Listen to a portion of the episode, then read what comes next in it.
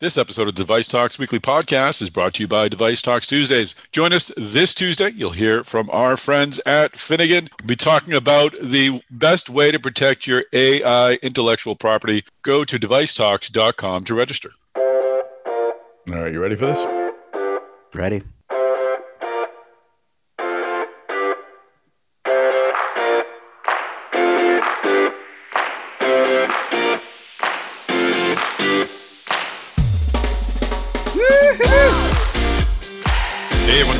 Salemi. Welcome back to the Device Talks Weekly Podcast. It's great to have you here. This podcast is huge. I started off with a smaller podcast. I added an element to it that I thought was really cool. And then I had another element I had to add and make it even bigger. So it's a big podcast. I hope you'll enjoy it. We're really looking at, very, at many different aspects of robotic surgery and digital surgery. We'll kick off with an interview with Anthony Fernando. He is the CEO of Asensus, of course, formerly Transenterix. Later on, we'll hear from Todd Usen. He is the CEO of Active Surgical which is not a robotics company, but it's certainly a really cool digital surgery company. And we'll wrap it up at the end with uh, a great uh, sit down with Maurice Ferre. He is, of course, the former CEO and founder of Mako Surgical. He's now chairman of Memic. We talked a bit about Memic, but we also talked about the deal to sell Mako to Stryker and uh, got uh, Maurice's take on the state of robotics. He uh, says what he thinks. It's really a very, very good interview. So I was grateful to have Maurice join us. In between all of that, we'll have a lot of great great Newmarkers newsmakers. We'll have some surgical robot Jeopardy for you with our contestants, Chris Newmarker and Sean Hooley of Mass Device. And uh, we'll also have some great content from our friends at Finnegan, PSN Labs, and Pack World USA. Very grateful there for their support of the podcast. Before we get into this week's episode, I did want to tell you we are on Clubhouse. I will be holding a session on Monday at 5:30 p.m. called Device Walk and Talks. I will uh, be taking a walk. I'll have Clubhouse with me, and we'll talk about the podcast episode. I'd love to hear your thoughts about the interviews, and uh, if you have any questions, be happy to answer them. But I really would love to hear from you. Eventually, we'd like to turn this into sort of another interview opportunity, but for now, it's sort of a a, a visit with Device Talks listeners, and uh, would love to gain your insight. So, 5:30 p.m. on Mondays. And then Friday at noon, you can also find us. We'll have uh, Mass Devices, Newmarkers, Newsmakers. Chris and I will be on there with uh, some of our friends from the medtech industry to talk about the news of the week. So if you're not on Clubhouse yet, check it out. Check out the app. If you are in Clubhouse, try to uh, try to find us. We will again be meeting 5:30 p.m. Eastern for Device Walk and Talks, and then noon on Friday we will be meeting for Mass Devices Newmarkers Newsmakers. So Monday, 5:30 p.m., Friday at noon. Now, without any further talk about clubhouses and or whatnot, it's great to bring in my podcast partners, plural, Chris Newmarker, the executive editor of Mass Device, and Sean Hooley, associate editor of the same site. How are you, gentlemen? Welcome to the podcast. Doing good. Good to be here, Tom. I, I have an important question though. So, you know, as far as breakfast meats go, I mean, you more for like sausage or bacon? Not a, we're not going to go the, the pumpkin sausage route again, are we, Chris? I think we exhausted no, that topic. No, don't no. don't bring okay, that good. up anymore. No. All right, no. all right. Sorry, I, I know. Uh, I know some people are still scarred by that. I am a sausage man. Sausage. I like a good piece of bacon as much as well. I don't know how you, you guys are the next guys, so maybe you like them more than I do. But if I had to choose sausage to bacon, I'm definitely taking more sausage than bacon. Uh, I was asking the question because obviously uh, the Alexa in our house overhears me and my wife discussing breakfast in the morning Uh-huh. and uh, like what we're going to eat. And my Pandora played an ad for uh, Johnsonville breakfast sausage strips. what is that about? That sounds like bacon. That's that sounds. Sausage stretch. I mean, stretched into bacon. Something. That is yeah. unholy, Chris Newmarker. I know, right? I mean, Cats and dogs sleeping together. You cannot have that. Can't have a sausage strip. That's ridiculous. Sean Hooley, where do you fall on this this uh, important I issue? tend to lean sausage, I think, uh, especially Yeah. for like a breakfast sandwich. You want a little bit more, Mhm. you know, the circular patty covers the, the whole sandwich. You want something in every bite. right. But uh, uh, nothing nothing against bacon. I'm all for a good BLT, Yeah, Oh, and, and, sure. abs- and absolutely, you know, a breakfast sandwich, like a good sausage patty's good. But yeah, I, I was just a little bit when I heard that, I was like, like I don't know. Yeah, I mean, they're like, we've solved the problem. No, you haven't. Still a debate. Still a debate. It goes on. no one's putting sausage bits on their salads either. I think that would be a little gross. So everything I'm has glad you its place. didn't try to throw in a curveball and say ham or something. I do like a good ham too. I- I'll break this debate down even further. Let's just look at the bacon universe: crispy or chewy. Crispy or chewy. The debate in my house, Sean: crispy or chewy, your bacon. Uh, if not to cop out here, but uh, a real happy medium. You know, Moderate. I there's see. there, there's there, there's a way to to get both. I'd say just however it turns out in my oven because I don't like to do it on the stove top because it makes the whole house smell like bacon. That's what you want. You want the house to smell like bacon. that's the whole point of bacon. Bit. Yeah, that's true. It's a good point. It's like, oh, it's it's the morning. I got some cooking some bacon. Oh. All right. Now I'm hungry. Take a break now for Tom Chris to get a BLT. Chris Newmarker, let's roll him in. Let's All roll right, in this here we go. Newmarker's the new markers Newsmakers. newsmakers of the week. Well, number five, uh, we actually, um, you know, this was a, a, a two for one, a BOGO deal from you, Tom. You, uh, we had, we had two stories from you off your uh, recent uh, interview on this podcast with uh, Medtronic CEO Geoff Martha, uh, and uh, you know, the full stories are on. Mass Device's sister site, Medical Design Outsourcing, but we've got a uh, you know whole thing with you, you know, just you know like what you got from Martha about like how you know Medtronic is changing uh, this huge uh, you know reorganization that they're doing, and uh, you know we also have a story out of that interview of like five reasons that you know Geoff Martha is uh, optimistic about the future of Medtronic, and and actually the uh, five reasons he's optimistic about the future story has been just um, getting a ton of attention on, uh, on on LinkedIn in the in the past day. So yeah, just some some great stories here from you. Well, it was, a, it was a great interview. I won't get into it deeply because I'm sure most of our people heard it last week. But if you haven't, please go check it out. It's last week's. We had Duke And Geoff Martha on the program, which was super duper. One of our obviously one of our better performing podcasts. All right, Chris Newmarker, rolling number four. So number four on the list is uh, Hillrom executives are trying to, to pull the plug on their uh, you know planned three hundred seventy five million dollar purchase of Bardy uh, Diagnostics. And Bardy Diagnostics, if you don't know about the company, they make the Carnation ambulatory monitor or uh, CAM patch. This is one of these like really interesting technologies, you know, for uh, you know external EKG monitoring that you know could you know supplant these traditional Holter monitors that uh, have been used you know up until till now a lot. Uh, but you know one one hitch with the technology is that there's a uh, regional uh, medicare uh, administrator uh, you know novitas that has you know published like big rate cuts for this area, and uh, Hillrom said because of those rate cuts, they they feel that a uh, uh, that a material you know adverse uh, you know this was a material adverse effect on the deal, and uh, is actually suing Hillrom in uh, in Delaware to to make them move forward with the uh, merger, saying they're kind of just using this Yeah. reimbursement reimbursement decision as a uh, as a pretense and it's worth mentioning that uh, i mean you know just this week as well i mean boston scientific closed on its acquisition of Preventice solutions you know similar type of technology for remote monitoring of you know for for car- cardiac arrhythmias and you know philips last month completed its purchase of biotelemetry so other other big companies have proceeded with deals like acquiring in this space but uh, you know Hill, hillrom's trying to get out of one of these deals Uh, You don't see that happen very often with the deal going that way. So uh, see how that plays out. Now it's time for our first keynote conversation. We're going to hear from Anthony Fernando, the CEO of Asensus. But first, a message from Brandon Hoser of Packworld USA.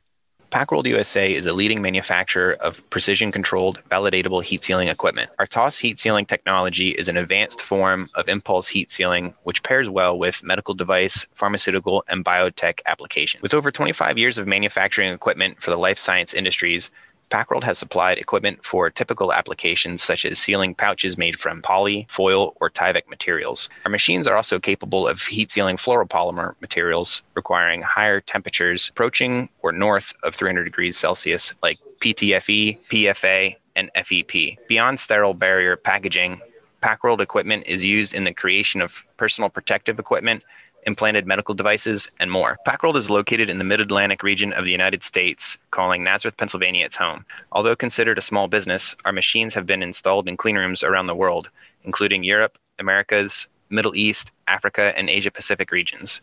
We pride ourselves with great customer service. A real live person answers incoming calls, so automated directories can be avoided. We welcome a conversation about heat sealing projects. Please reach out when the need arises. Next week, we'll hear more about the technology behind PacWorld's medical heat sealing equipment. For more information, go to pacworldusa.com. Oh, Anthony Fernando, welcome to the podcast. Thank you, Tom. Glad glad to be here. Before we get into into the business, uh, I always love to know how folks found their way to to where they are. I know you're really an engineer by training. I don't know if you always had intention on, on finding your way to medtech or if you were more found your way through the, the, the, the tech side of medtech, maybe less the med and more the tech. Yeah, Tom. So actually, it was really tech. I, you know, right after graduate school, I actually got into robotics. I was doing robotics for nuclear waste handling, working for the U.S. government, and then that kind of led me down a path to go into use of robotics in the pharmaceutical industry. Uh, you know, doing uh, pharmaceutical quality control and R&D related work, and then that kind of caught my interest in you know maybe adjacent field, which was medtech, and kind of trying to get closer to uh, surgeons and hospitals and patients, and I kind of then made my way into medtech probably on uh, 15 years ago, and then been enjoying every minute of it. You had found your way into medtech. I know you had worked. Uh, you, you, joined Stryker, I believe, in 2013, which is roughly when they bought Mako. Was there a connection between the acquisition and your joining, or were you? How, how was there? Are, were you involved in that transaction at all somehow? Yeah, I, I was involved in in that uh, post transaction okay. uh, because I was really focused more on the international innovation and emerging market uh, technology portfolio based out of uh, Singapore. Mm-hmm. So I had a you know Stryker has a very large R and D presence uh, in Asia.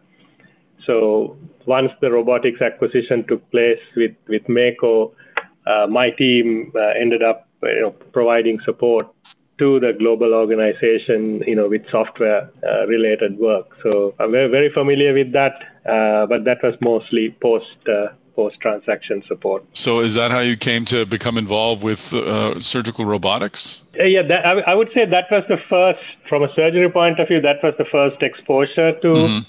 the surgical robotics. But the whole concept of uh, robotics and you know automated systems and software hardware that's been in the works for many uh, many years but that was the first exposure and then uh, then came uh, Transenterix. How did you come to join Transenterix? So I joined Transenterix at the time we were doing the acquisition of uh, the Italian company SOFAR, mm-hmm. where Sen- where Senhance came in in 2015. So I kind of I joined at the time and did the acquisition, uh, integrated the companies, and then ha- I have been kind of the person who has owned that technology from the very first day since we uh, acquired it.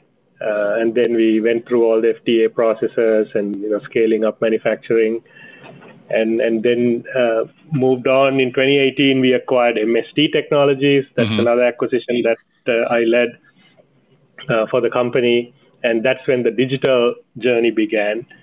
Uh, so now we are on the digital journey and we kind of want to put it all together and take it up to the next level to provide a really elegant, uh, you know, performance solution, uh, leveraging robotics, leveraging digital technology, uh, you know, to help uh, improve surgeons, elevating surgeons' performance and, and, you know, as a result, getting better outcomes. So you were you were COO in uh, in June of 2017. You became CEO in November 2019. Talk to me about what the state of the company was uh, and and the surgical system was when you took over. How would you how would you describe the company's uh, status at that time? Yeah, so I would say at, at the time, you know, we had very good technology, and I had obviously really good uh, knowledge and background of it because doing the integration and also we had we didn't quite have a digital strategy per se.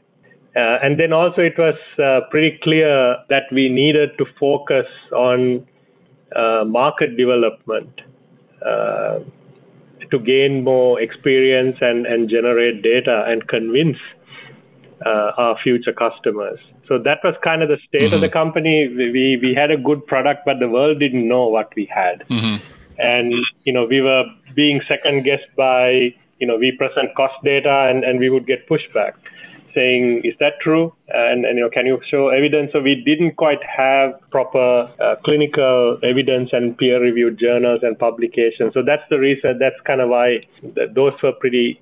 That was the state when I took over the company, and, and that's kind of what we've been focusing on since.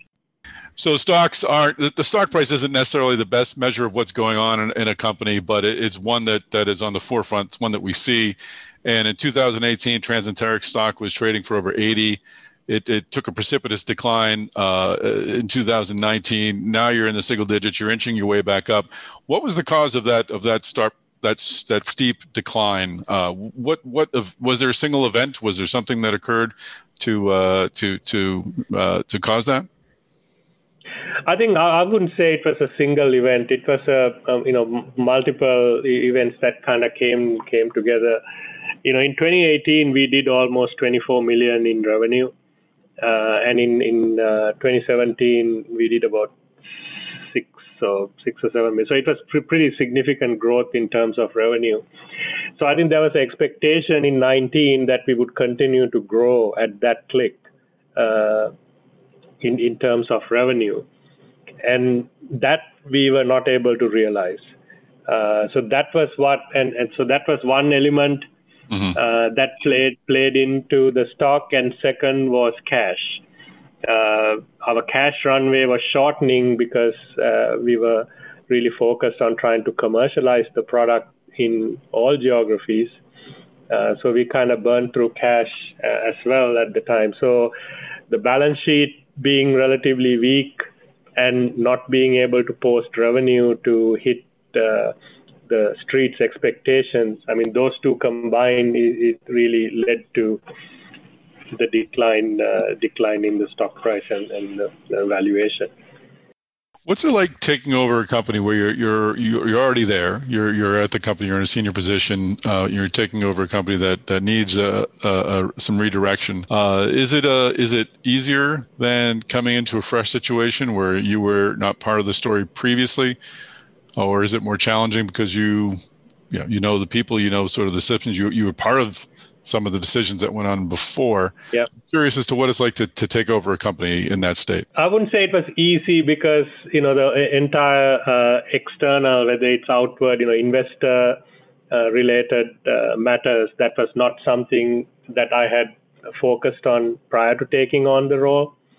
Uh, the prior CEO and CFO primarily managed that. But the positive thing was really the team and the technology. Mm-hmm. Uh, you know, I was very familiar with the technology, knew it very intimately, and also the team. You know, majority of the team. You know, uh, especially the the team uh, outside the U.S. I was primarily responsible for building that entire organization. So very, very familiar, you know, really good familiarity with the team. So knowing the team and the technology, that gave me some, you know, very high level of confidence about what we have and what we can actually accomplish.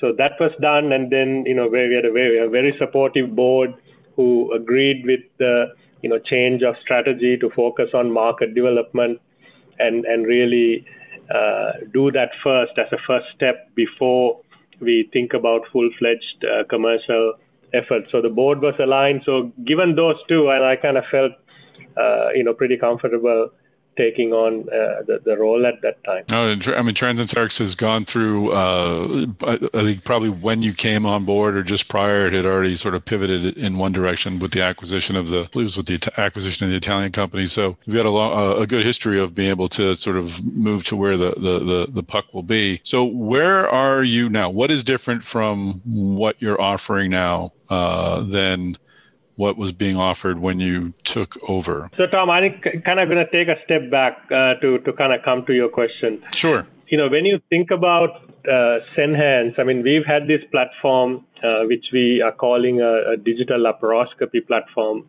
because our solution primarily focuses on providing technology to the laparoscopic surgeon in a very cost-effective manner. Uh, so that we have established and, and we have a very good track record of being uh, able to deliver safe, effective, cost effective uh, surgery. And then when we started introducing all the digital elements to it, you know, augmented intelligence and, and machine learning, which we got uh, FDA approval in 2020, and earlier this year we got the CE mark for that technology as well. There was not a whole lot of recognition for who we were because we were just simply getting compared to another robotics play and another robotics company but we actually we were building uh, technologies and solutions really for the future, well way beyond robotics. So we recognized early on saying, hey, robotics is just one element of the solution. And there are multiple other elements that need to come to play. So that was the reason why we wanted to make sure that we uh, rebrand and create this new category called digital, uh, you know, building on digital laparoscopy mm-hmm. and really talking about performance guided surgery is to try to enable us to communicate better and be able to make the case for why we are different. Mm-hmm. In terms of what we offer, yes, we offer robotic technology that's at the core, but the what's really going to help surgeons and and uh, you know improve outcomes is the digital element. That's what we see as the future.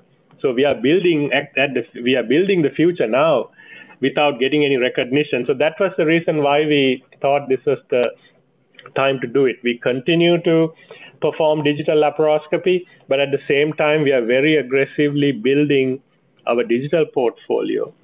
Uh, in terms of augmented intelligence, machine learning, mm-hmm. you know, trying to perform, uh, you know, the the goal, you know, we want to be able to learn good surgery and best practices from everywhere and be able to use it anywhere so that you know uh, we can be predictive in terms of how uh, what good looks like in terms of an outcome and reduce variability and if you reduce variability you can contain cost uh, further in in surgery. So that that's really the the change. It's not uh, going after a totally new ca- product. It's basically trying to get recognition for what we do and also be even more aggressive on the digital side of the uh, technology front uh, and, and be able to offer solutions there.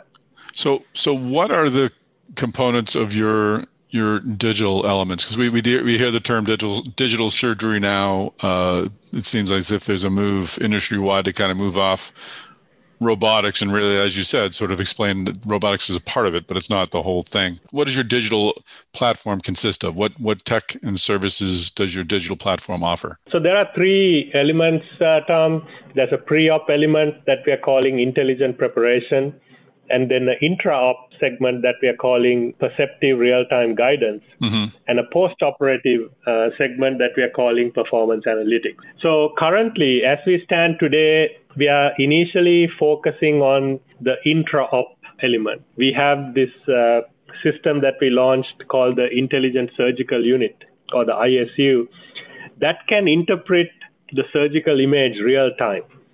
So it can identify instruments uh, and it can it knows where the surgeon is going with the instrument. So it's starting to collect data now uh, and it knows what the surgeon is looking at and what the surgeon is doing. So we are starting with the intra-op piece, which we already have it in the market now, uh, and now we are building building kind of the, database uh, over time uh, in order to be able to add further uh, augmented intelligence capabilities. And then in parallel, we also are working on uh, some solutions for the pre-operative or intelligent preparation side of things so that knowing the patient's anatomy and the procedure that you're planning to do, what is the best way to perform the surgery? How do we position the uh, equipment to get the best outcome, knowing the surgeon, surgeon's techniques, etc., so we can be better prepared. So that's where we are uh, currently, and as we build this uh, database of uh, surgical data, surgical analytics, now we will be able to do go and do the uh, performance analytics uh, post-op mm-hmm. and and say this is how the surgery was performed. This is what the time looks like. Uh, this was how many moves the, uh, the the surgeon had to make in order to do this, uh, and also be able to say, you know, what does good look like, and be mm-hmm. able to compare and then improve uh, from there. So we're kind of already in, in doing some of this work and we're just continuing to build upon what we are doing. Uh, to take it really to the next level. Who is the customer for that that post-operative surgery sort of analysis of a surgery? Is it is it the surgeon that wants to get better? Is it the hospital that's looking for billing? Is it uh, some other administrator? Who who is finding that element, or you think do you anticipate will find that element most compelling? So there's two two cohorts. One is definitely the surgeon, mm-hmm. because the surgeon obviously wants to do better and and improve and try to be consistent as well, right? If you mm-hmm. can do, deliver consistent, so surgeons definitely the primary target. And the second is probably you know the hospital administration, whether it's a you know OR manager uh, trying to better schedule uh, patients and, and know from history where they stand, or from a hospital administrator, because when a complication happens, that significantly impacts the P&L of a hospital. Uh, so how do you eliminate a complication? And the only way to eliminate a complication is by being able to predictively deliver uh, an outcome. And that's kind of what these analytics will perform, uh, will demonstrate what are, you know, trying to help figure out what are the cause and effect of uh, certain uh, complications, and then be able to say how do you prevent those complications. is it a skill is it just a simple unknown of the, the patient, or is it simply the patient had other uh, chronic uh, ailments that, that kind of contributed to that uh, poor outcome? So we'll be able to kind of, you know, the administration will also will be able to clearly dissect the data to under, better understand where they need to improve uh, and and get better as an organization. I've talked with a, with a number of, of companies uh, selling digital sur- surgery systems or digital robotic or, or, surgical robotic systems. Uh, and the, one of the challenges, of course, especially in this time of COVID, and I'd like to learn more broadly how COVID has impacted what, what you're doing. Uh, how have you been able to, have you had any trouble placing systems because hospitals uh, seem to, to, to are having a, a, tougher time with elective surgery, of course, under budget constraints. Have you had to to, to alter the way you're you're selling these and and, and putting these in, into hospitals or, or financing? What has your response been to to sort of the new challenges presented by COVID? So, Tom, you know, before COVID hit, as part of our uh, you know market development strategy in the fourth quarter, we moved to operating lease model. Mm-hmm. Uh, and, and this was basically we placed the system and, and we agreed to a, a, a monthly fee that includes a certain number of procedures.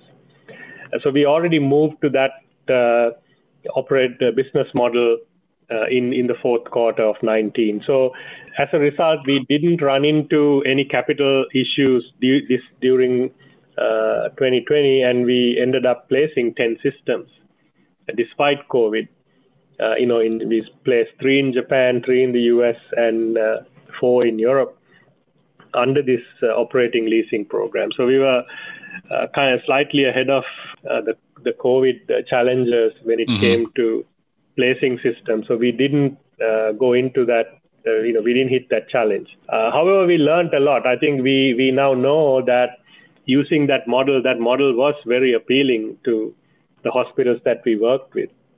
Uh, so that's that's something that we will continue to think about saying how do we you know continue to expand and grow that kind of uh, business model you know moving forward it is an option and we had uh, joe mullings on the show a couple of a month ago or so, and he had mentioned that uh, you had done an installation, I think, in Japan, completely remotely. Uh, is that something you can talk about? Yeah, sure. So I think that was, you know, really to, to your your previous question as well. You know, what was was kind of the challenges getting you know, other than placing the system, getting the surgeon uh, surgeons trained was that's kind of what got in the way for us. Uh, is because we couldn't travel, we couldn't send our trainers, and we only had training facility in in the U.S. and in Italy. Uh, so in Japan, we had interest. So that's kind of why we we opened up a training center mm-hmm. You know, for, fortunately, we had two very well trained surgeons in Japan already because we had a system there. So we had to we established a training center. Then we worked with those surgeons, and our trainers worked remotely. You know, working with those surgeons and the new hospitals, and we got additional surgeons trained to get the new sites up and running. So we were supporting uh, the surgeons on the ground and the new surgeons we were bringing on board. So uh, that's kind of how we evolved into creating this uh, remote uh, remote solution in order for us to be able to see what's happening in the OR and and we can uh, help uh, get them up to speed as quickly as possible. So that's something positive that came out of this pandemic is we kind of moved to how we enable uh, you know surgical training, surgical case observations, you know additional mentoring, etc. Uh, through this remote uh, device that we uh, worked on and, and, brought to life. I watched a, a recent presentation of yours, which uh, seems to speak to your your your interest in the in the laparoscopic market. It's a larger market, I think, for for procedures. Uh, but your future Asensus's future? Is it laparoscopic only, or, or, or, you also see opportunities in, in open surgery as well? Tell me the your your your your strategy there, and and what does the the next couple of years look like for you in that regard? So we are open to both sides of it, but I think laparoscopy. Given the, uh, the the underpenetrated nature of laparoscopy, that will continue to be one of our primary focus areas. But at the same time, uh, all the solutions that we are continuing to evolve and create we are going to leave that door open as well because uh, that's something that we can also cater to. Today, our approach is primarily laparoscopic technique. However, the cost per procedure we are equivalent to laparoscopy today, or very close to it. So we are already at the low per procedure cost. So starting from there and being able to do perform minimally invasive surgery at a very low uh, cost point and be able to change the technique. Uh, so that's that's something we will will leave that door open and, and continue to push that way. Uh, but the technology that we ha- have today only caters to laparoscopy. But we are not close to the idea of going uh, working on uh, open surgery. Well, I think Fernando, I appreciate your uh, your joining us in the podcast today. Thank you, Tom. Glad to be here, and thanks for your time. All right, Chris Newmarker, let's roll on with the Newmarkers Newsmakers. What is number three? You know, number three originally uh, ran on another of our sister sites, uh, Drug Discovery and Development, and this is from our pharma editor Brian Buntz, and it's it's kind of like talking about how there've been you know a few Bell's palsy cases in the um, phase three trials for uh, COVID nineteen uh, vaccines. Um, you know, there were two uh, recipients in the J and J phase three trial that developed uh, Bell's palsy. You know, two two people in the placebo group did as well. And with the Moderna trial, there were three recipients that developed it, um, and just one in the placebo group, and that called caused uh, you know uh, FDA and CDC to say they're going to be monitoring the uh, the Pfizer and, and the Moderna trials going forward for you know, for for more Bell's palsy. So, and you know, it's worth mentioning too. I mean, there are tens of thousands of volunteers in these trials, but it's just you know, kind of you know, mentioning just like one one thing that they're going to be watching for, uh, you know, going forward with the vaccines. Um, I mean, we're you know, ever, there's just you know so much hope around the vaccines. Um, you know the, uh, sure. the regulatory authorities say these are, are, really good effective vaccines but you know they're also experimental so we're just going to be monitoring them to you know make sure we don't have uh, any any problems cropping up. Great point. point and in other vaccine news i kindly asked if sean's parents have been vaccinated yet and i learned that they're roughly my age so. Great. Sorry. It's not my, it's not, it's not fault? my fault? but sorry. Anyway and i have not been vaccinated yet. Just means you have experience and so, wisdom tom that's right. And I'm sharing it all with our listeners. This is the culmination of decades of experience. Yikes. Uh, well, interesting news about the vaccine. What is our number two item on the Newmarkers Newsmakers list, Chris? Well, number two on the list, we've got Boston Scientific is going to acquire uh, the uh, Lumenis uh, surgical business for uh, nearly uh, 1.1 billion dollars. That's a billion with a B, and they'll be buying this from an affiliate of uh, Baring private equity uh, Asia. Just just another like major you know medtech M and E M and A deal going down. Um, you know, uh, Lumenis, which is based in Israel, has a you know surgical portfolio that includes laser systems, fibers, and accessories for uh, urology. Uh, you know, they, have got their uh, you know proprietary Moses technology for managing patients with kidney stones. Um, you know, we we've been talking about this for the last last month or so that you know, coming out of this uh, pandemic, that you know, we'd be uh, seeing a real spate of M and A's, and uh, that that's exactly what's happening. That's right. Nostradamus, baby. You predicted it. Woo! You said it in December. Hashtag trademark copyright Nostradamus. Nostradamus. well, Chris Newmarker, let's bring in number one, and I, and I think we'll send it, sense a trend in who is writing top stories here at, at Mass Device. Yeah, that's right. Number one, another story from Sean. It's uh, we've got uh, you know FDA, uh, you know, uh, you know, approving uh, you know what they're saying is the first robot assisted system for uh, transvaginal hysterectomy. Uh, uh, Memic uh, Innovative Surgery's a Hominis uh, system, and uh, you know the this this transvaginal approach requires you know fewer incisions on the abdomen compared to you know the uh, the traditional uh, laparoscopic uh, hysterectomy. But I mean, I mean, Sean, you're kind of mentioning everything we, you know, uh, you know, we we post on Mass Device that says ro- robot assistant, and it, you know, right now seems to be doing really well. Definitely, yeah. And this, I mean, this says you know, robot assisted. There's video cameras involved. It, it obviously it uh, creates a different pathway to performing the surgery uh, with less uh, abdominal incisions, which I believe is kind of a big deal in that procedure. Um, and then you get, you know, they said that all 30 procedures that have been performed were successfully completed with no conversions to the other approach, which requires more incisions on the abdomen. So altogether, it seems like it's um, like it's a step forward in the in the procedure and in the space. And like you said, anytime robots attached, you know, people want to read about it. Now it's time for our second keynote conversation. We're going to talk to Todd Usen. He's the CEO of Active Surgical, a very cool company. But first, I want to reintroduce you to Matthew Heidecker. He's a vice president at PSN Labs. We're going to talk about PSN's various offerings. So, Matthew, I understand PSN Labs does more than just labs. Labs is in the name, but what else do you do?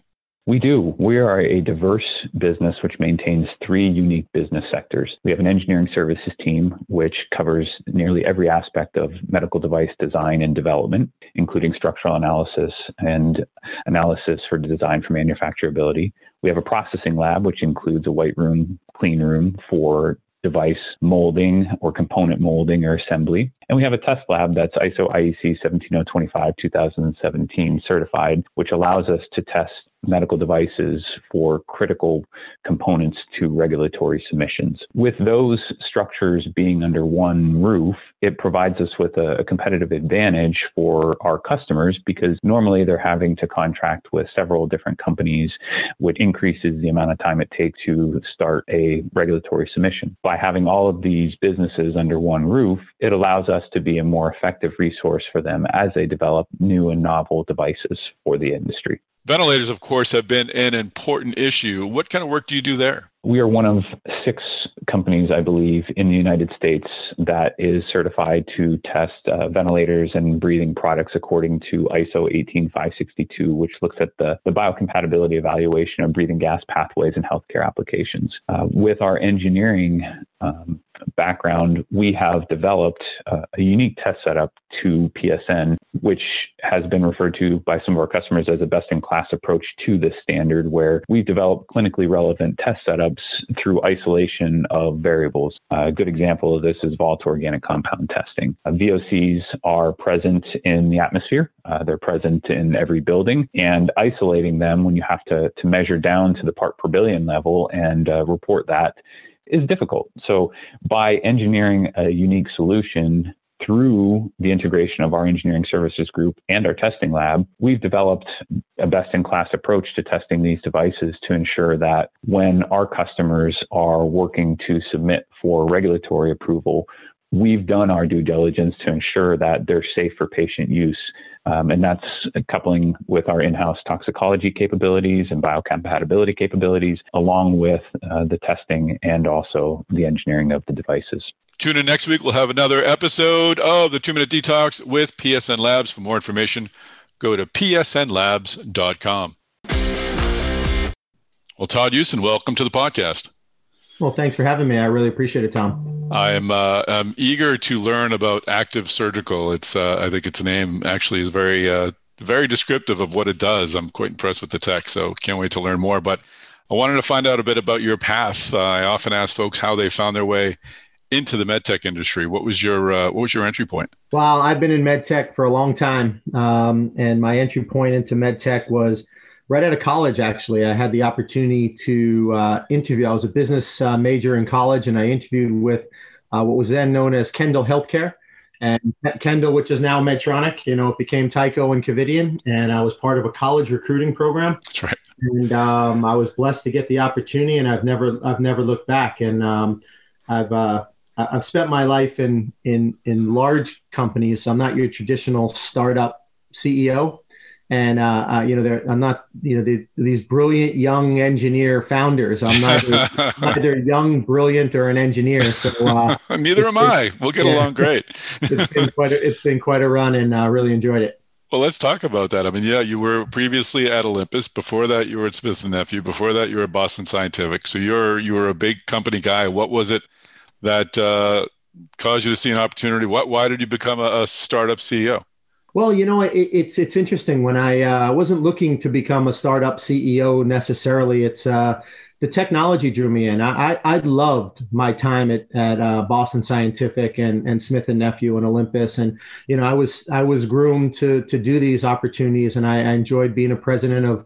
I had these great big P and I realized now I'm coming over, and I just have an L, uh, you, know, that, you know, and, and that's and that's okay. It's just uh, it was the right time. You know, technology. You know, I I, I did a lot of of things, and I learned a great deal at these companies, and the opportunity to to see something like active and the technology that Dr. Peter Kim uh, developed and the team here was um, something I said, you know what, we we can make this special, and I'd love to be part of it. Just one one final question about yourself, and then I do want to learn about the technology. But but how hard a decision was it to make that move into to startup? What were the pros? What were the cons? How long were each was each list? And uh, what was uh, what kind of put you over the top finally? Other than other than the technology, was there something else? Yeah, you know, it, it, I think it, sometimes it's just the right time. I yeah. mean, uh, the stars aligned. Um, I wasn't looking to make a move to a startup. I wasn't looking to make a move to a large company. It was just, you know, an opportunity comes to you and you and you listen. And um, it was almost like I had the chance. I, I did the others, you know. Um, mm-hmm. I, I, was I was really blessed and honored to be the president of Smith and Nephew and all of orthopedics. I really learned a lot and cut my teeth getting a full opportunity to be president, and then to go to another great company like Olympus. And you know, we had six medical companies there, and we took it to eleven different divisions through collaboration, some adjacencies, and and a couple of acquisitions. And that experience was amazing, and to have a real global opportunity. Um, but then to this technology is what drew me in, and the people were special. And uh, again, like I said, I wasn't looking to go back and be the guy that goes cr- and creates his own slides, right? And uh, and, and, and, all the work. And uh, I, you know what? It, you know, my wife originally said, "Is this a box you're checking?" And I said, no, it's not a box I'm checking. I, I really believe in what this company stands for. And I don't even think the company knows what they stand for yet in a good way, because this technology can be even more special than I think they think. It's uh, it's really incredible. I, I, I'm, I'm, I, I'm, I, I love these conversations because I just want to know in running startups, in running a startup, being making the decision as CEO, are you drawing from everything you've learned as a, a, big company executive, or are you finding yourself tapping into parts of your brain that you didn't even know you had? I, I think a little bit of both, and yeah. um, you know, it's easy to say what you think you do well. I have plenty of flaws, and I know that. But one of the things that I've over the years, I, I've never let title get to me. I've always been, I believe, at least it's been one of those things on your performance reviews all those years. And even when your performance review was done by CEOs, was, um, you know, title never affected me. So I, I, was, I loved working with everybody. I love having an open door. And I, I, I don't believe uh, title doesn't deserve respect. People deserve respect anyway. So I, I, like being part of the team. Use my title when you when you need it. So this was a, an easy adjustment as part mm-hmm. of just being part of the team and sitting down with these young, brilliant engineers um, and, and, working alongside. But absolutely, I, don't necessarily know if it's a new part of my brain, but it's a part of my brain that I had to dust off. I'll tell you that because you do get spoiled in a large company, um, mm-hmm. and not always for the better. But if I needed a presentation, I'd have 15 people presenting me with something within an hour. Now it's okay. Let's you need a presentation roll up your sleeves and let's go figure it out with the people and let's go do it. So um, I, I, think it's just remembering what you hopefully didn't forget and bringing that back, and, and that's been really exciting. That's great. Well, let's talk about about Active Surgical. Uh, it's uh, really an interesting company. Uh, I could I could ask many questions, but once you once you get us started, what what is Active Surgical? What is your your your elevator pitch to folks? My elevator pitch is we're the computer vision engine in the operating room, applicable to over 55 million procedures today. And we envision a future of collaborative surgery. Our foundational technology, Dr. Peter Kim at Children's National Medical Center, uh, completed the world's first fully autonomous robotic surgery of soft tissue. That's great we're not building a robot though, and we're programming off the shelf robots, and that's what Dr. Kim did. But with what we can do today, is with surgical intelligence, we can power both scopes and robots to see what humans cannot see. And we're basically bringing to life in the operating room things that a surgeon can't see today. And and Tom, the reason it means something is that one of the things I learned a few things early when you said you come to a startup. Is there a real problem where you have some superstar technology? make sure there's a real problem out there that you're helping. The third leading cause of death in the world is preventable medical errors, of which 26% of those are preventable surgical errors. Wow. And these are patients that didn't go to the operating room because of a terminal disease. They shouldn't have died. They, they shouldn't have had that problem. It's, it's situational awareness, things a physician couldn't see, key blood flow, key critical structures, artery versus vein, tumor, tissue, what have you. And we're bringing that to life both through science and our proprietary sensing capabilities and what we call intelligent light, as well as through insights through a, a proprietary algorithm that we have on annotating video. And we can provide real time AI in the operating room. So uh, that clarif- clarifies one thing. So you are not developing a robotic system. You're not a robot, surgical robotic company in any way. Yes, and and when I when I first got here, the, the thought was, well, you should see what we can do with robots. We've completed an autonomous robot, and I'm like, that's great. We go raise a billion dollars, and we can go build a, you know, maybe we build a robot. And the thought was, could we do that? We have a tremendous amount of robotic talent in mm-hmm. the organization, Tom. But you know, being in capital side of the business as well as disposables over the years, robotics is going to consolidate like everything else. At the end of the day, there's one giant player right now and there's a bunch of really talented companies that are going to fall into the mix and it's going to end up being three or four companies and that's it and mm-hmm. the only reason i say that and it's not like i I'm, have some crystal ball when i look at surgical endoscopy it's it's stryker karl storz and olympus when i look at gi it's Olympus, Pentax, and Fuji. When you look at orthopedics, it's Smith and Nephew, Stryker, and Arthrex. It's the same few companies, only a few, and each one that really has the capital equipment and the scopes.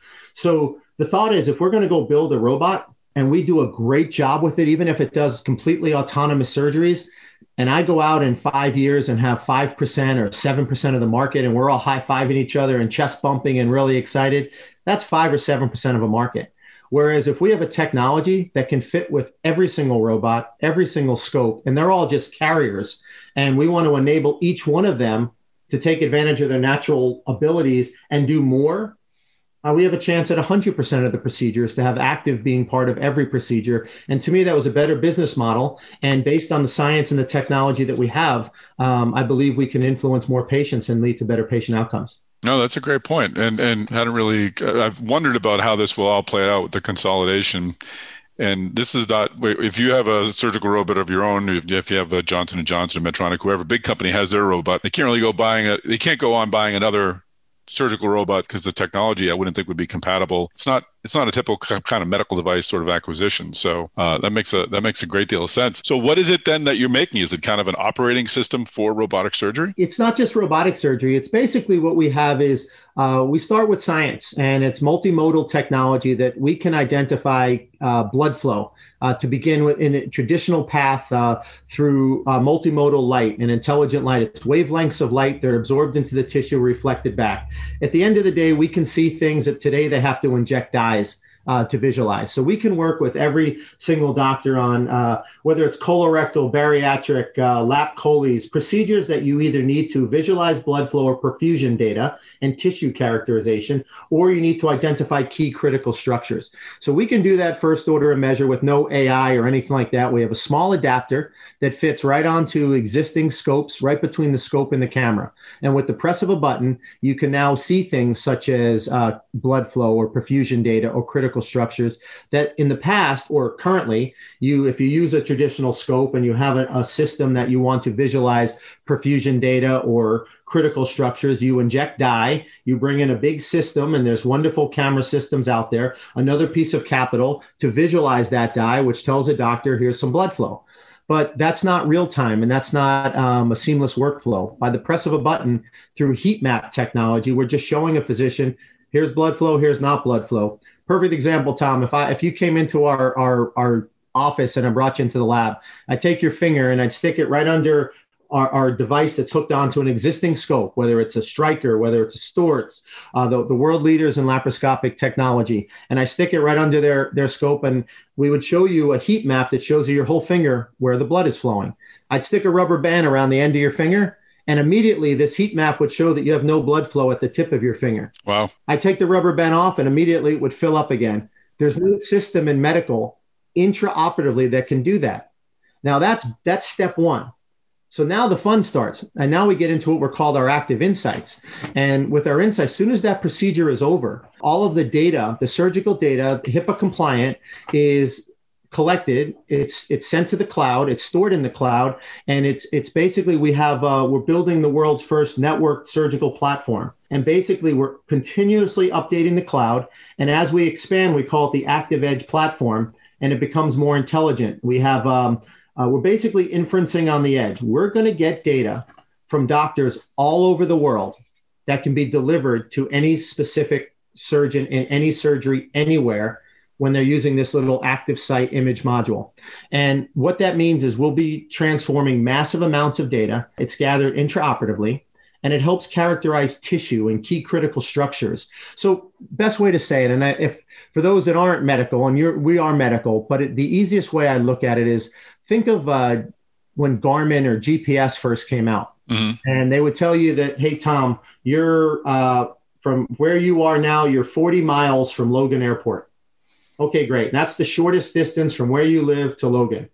Um, Waze came out and says, you know what? I'm not going to take you 40 miles to Logan. I'm actually going to take you 50 miles to Logan, but I'm going to save you 45 minutes because what you can't see and what I can see through my crowdsourced information is there's an accident the way we're going the shortest distance, there's mm-hmm. construction, there's road problems, what have you. What we're doing at Active is besides helping the physicians in that first order of measure in those procedures with blood flow, mm-hmm. we help them right away. They can see things they can't see the data collection, we are going to be that Waze. We are going to show them things, key critical structures. There's an organ right there. There's a the cystic artery, the cystic duct. This is a vein versus artery. Here's the nerve, things that you can't identify, but through AI and through crowdsourced data sets with experts all over the all over the world, we're able to feed that information in real time on the operating room screen, not all the data that's being collected pre-op, but on the operating room, right there on the screen on the monitor that the surgeon is looking at.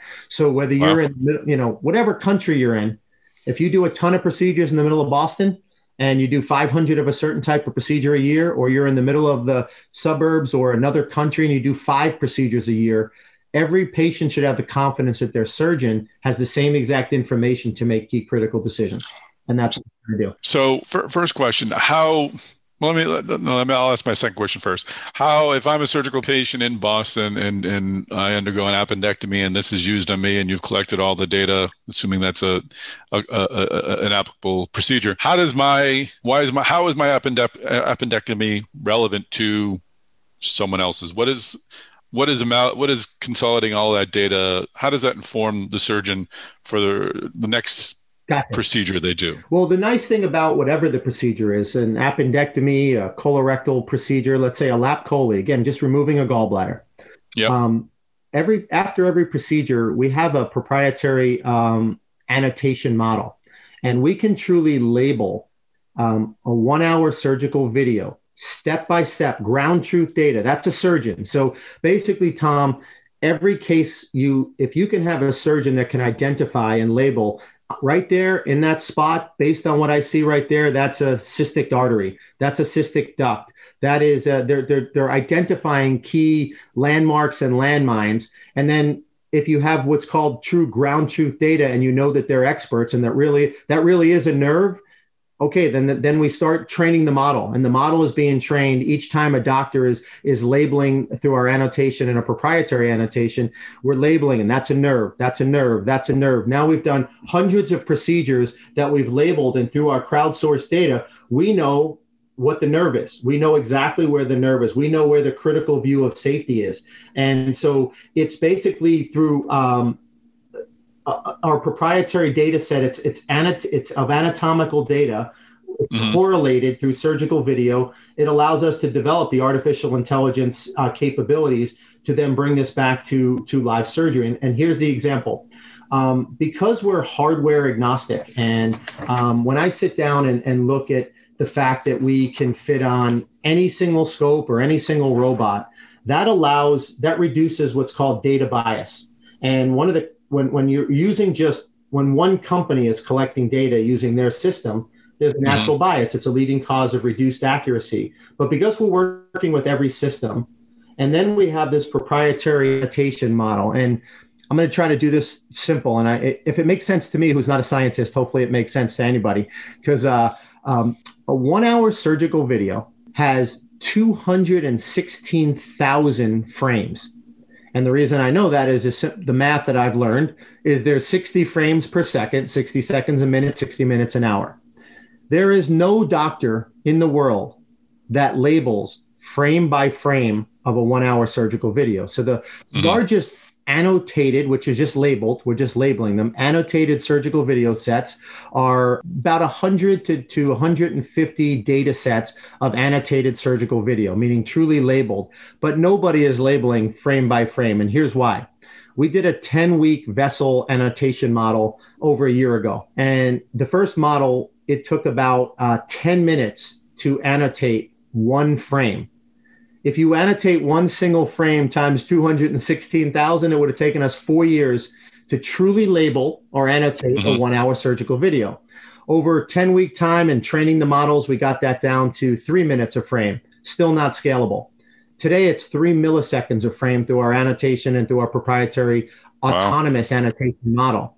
We can annotate frame by frame a one hour surgical video in 10.8 minutes. So what we can hopefully do is deliver real accurate information in the operating room. So how is that information getting being used by the surgeon? Are they looking through goggles? Do they have another screen in front of them? What is what is the interface?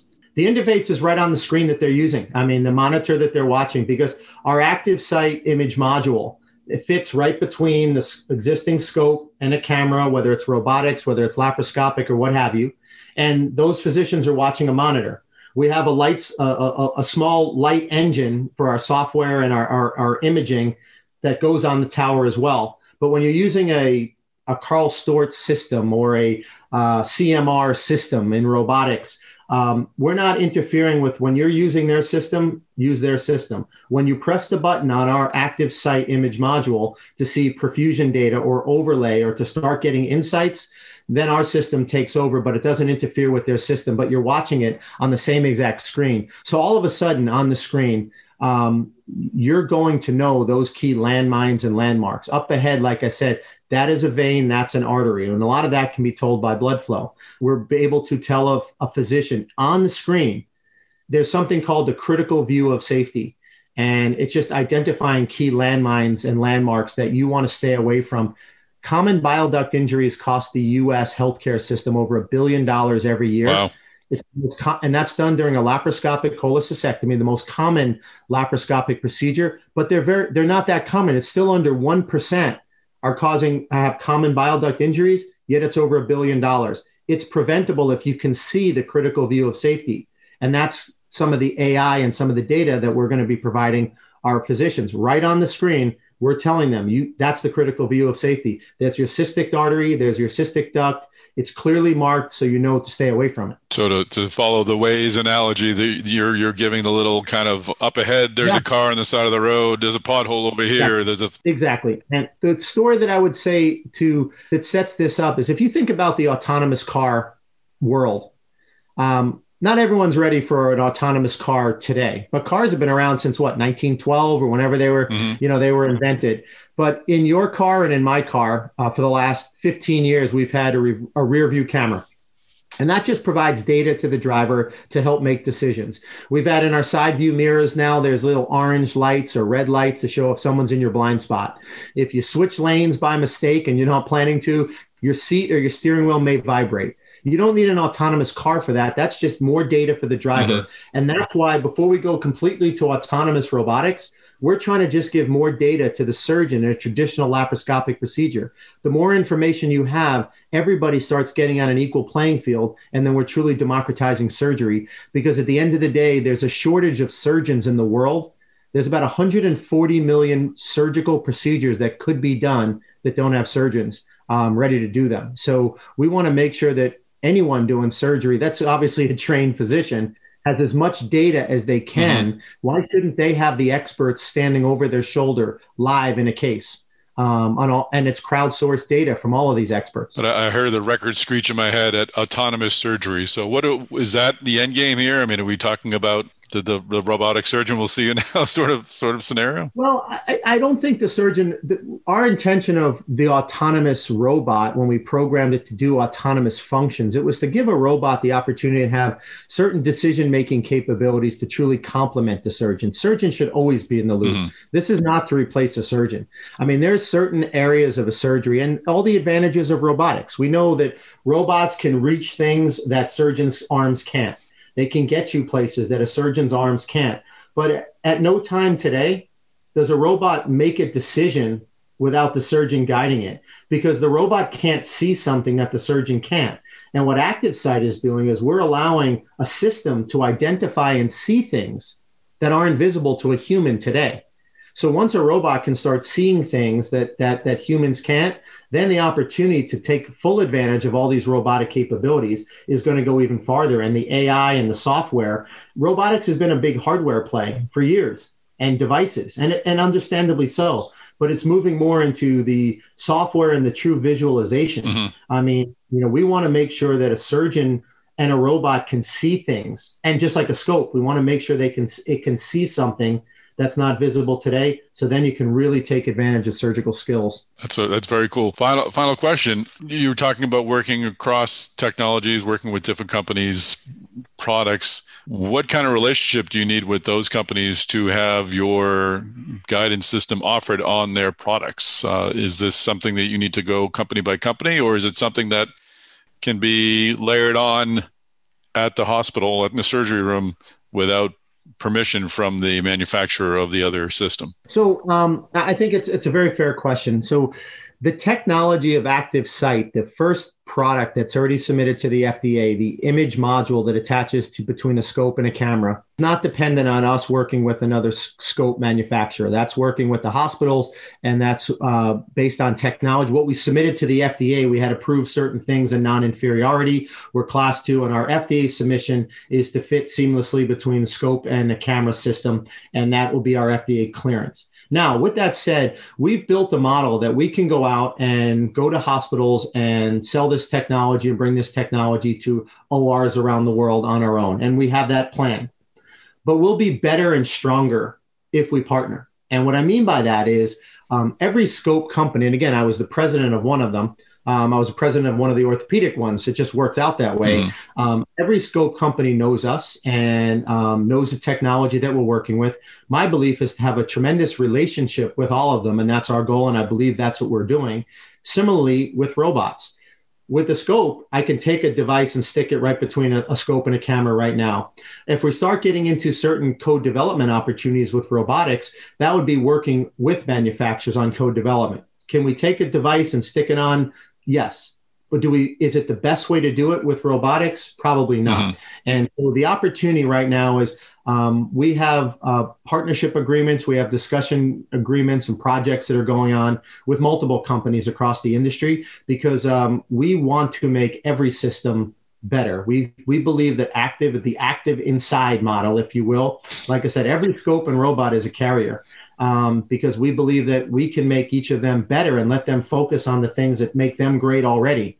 And they don't need to focus on these things. We're going to help deliver that uh, to their systems and to the doctors, ultimately reducing complications and those preventable medical errors. Are they working? Are these companies working on their own similar platforms or, or similar systems internally?